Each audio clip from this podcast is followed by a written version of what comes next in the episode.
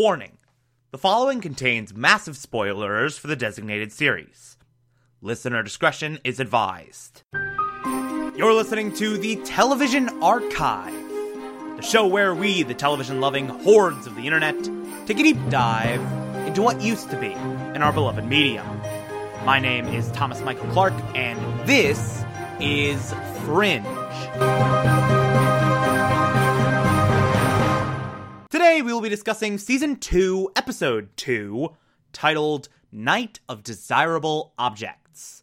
Uh, yet another solid, solid episode uh, that certainly is a lot more standard than what we've been talking about recently.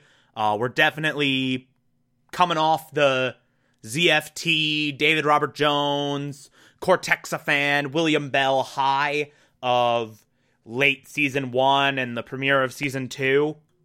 And sort of going back to, like, sort of this return to normalcy in the fringe formula. We're sort of going back to something more micro, something more standard, uh, with this more, mostly self contained story of something weird happened. We need to figure out what's going on here, who's doing it, how it's happening, blah, blah, blah, blah, blah. And in that theme of returning to normalcy, this episode has a fairly simplistic hook. Uh, people are disappearing in this small town in Pennsylvania. Uh, we gotta go and see what the hell's happening. Uh, we get that very, very good opening sequence of that construction worker getting pulled underground by this weird figure into this tunnel. When they investigate, uh, they find this blue liquid that Walter finds out the hard way is a paralytic. I'm planning to urinate in 23 minutes. I tell you because I'm gonna need help unzipping my fly. I can't feel my hand. oh god, that was um that was a moment. that was a moment. And going through files and everyone involved, after the sheriff decides to be a little bit of an asshole and go, what do you need these files? I didn't call the FBI. I don't want you here. Eh. Eventually, Peter, by relating to the sheriff's love of fishing by seeing like the night of desirable objects lure. Hey, episode title. Uh the sheriff gives them the files willingly He's like, ah, you're cool. You fish also. We had a good fishing conversation. They're going through these files and they see that the same person visited the families of a lot of these victims. This guy named Hughes, who is a former doctor who's been retired for a couple decades. They go to his house, they talk to him a bit. And Olivia, because after she got discharged from the hospital, uh, her senses kind of heightened randomly. She's hearing some heavy breathing. She's hearing someone else in this house. She's convinced she hears someone else in this house. And she searches the house, doesn't find anyone, doesn't find anyone, doesn't find anyone.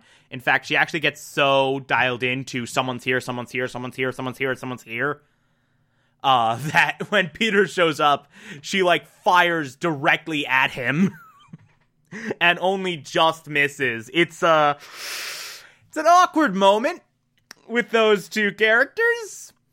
And then we bring Hughes in for a full-blown interrogation where Olivia just lays out like all victims and are like, "You visited their families, uh what's going on? We found human DNA as part of this paralytic.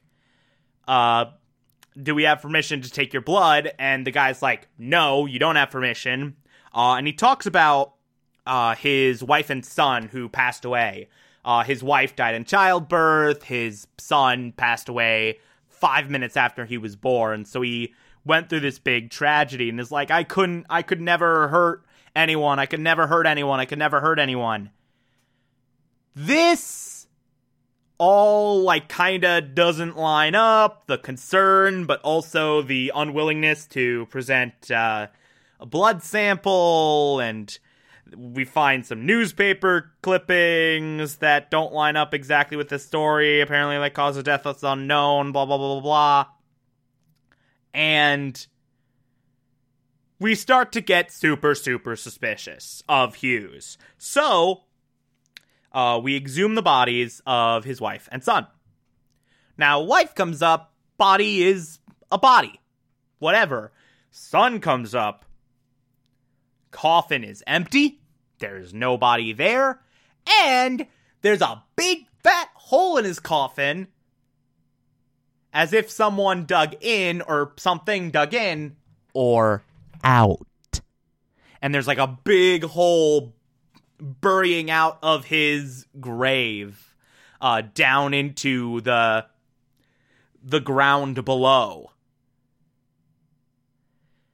And when Walter examines the wife's body, we find out she had lupus, which means she shouldn't have been able to be pregnant. She shouldn't have been able to get pregnant at all. And yet she had a kid. So, how the hell did that happen? Well, we can't ask Hughes because almost immediately after the interrogation, he hangs himself in the interrogation room. He straight up commits suicide.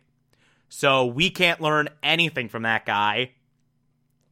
And basically, what Walter is able to find out by looking at this body further is that not only was she pregnant, in spite of her lupus, but what she gave birth to wasn't entirely human.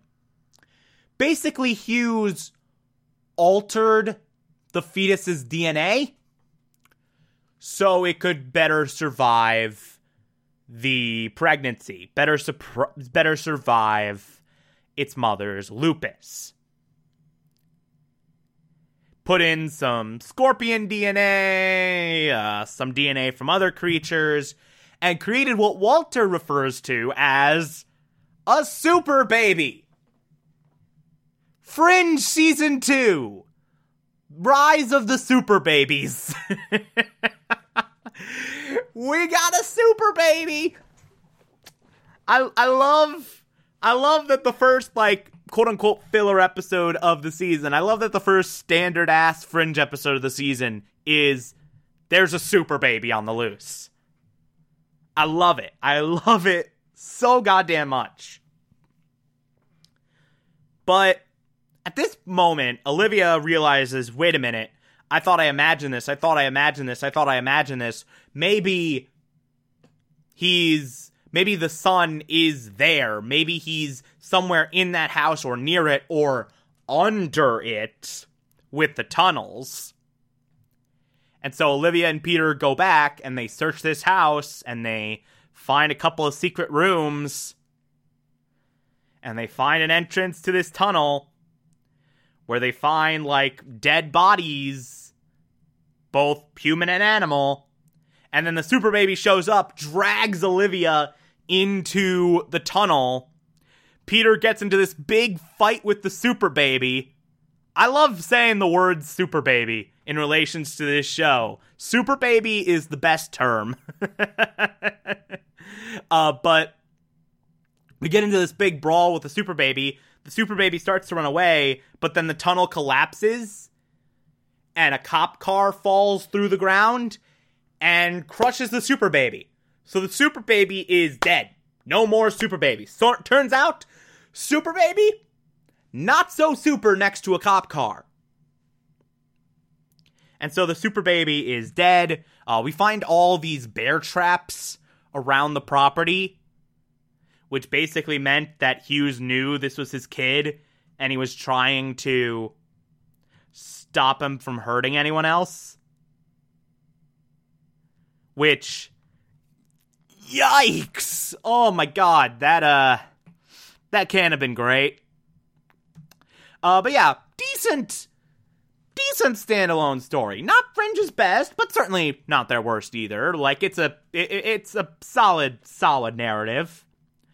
Uh, we got a few other things happening as well. Of course, Olivia Dunham is going through recovery from her car crash. Uh, she walks around with a badass cane this entire episode, and it's awesome. Of course, I mentioned that her senses have been kind of heightened after the crash uh, for whatever reason, and Nina comes to her and is like, Look, physically you're fine. Mentally, I'm going to go out on a limb and say you're probably not. Here's the information for a guy named Sam Weiss. He helped me when I was going through cancer and had my arm replaced and all of that. He helped me with uh, the mental side of that. Go to him.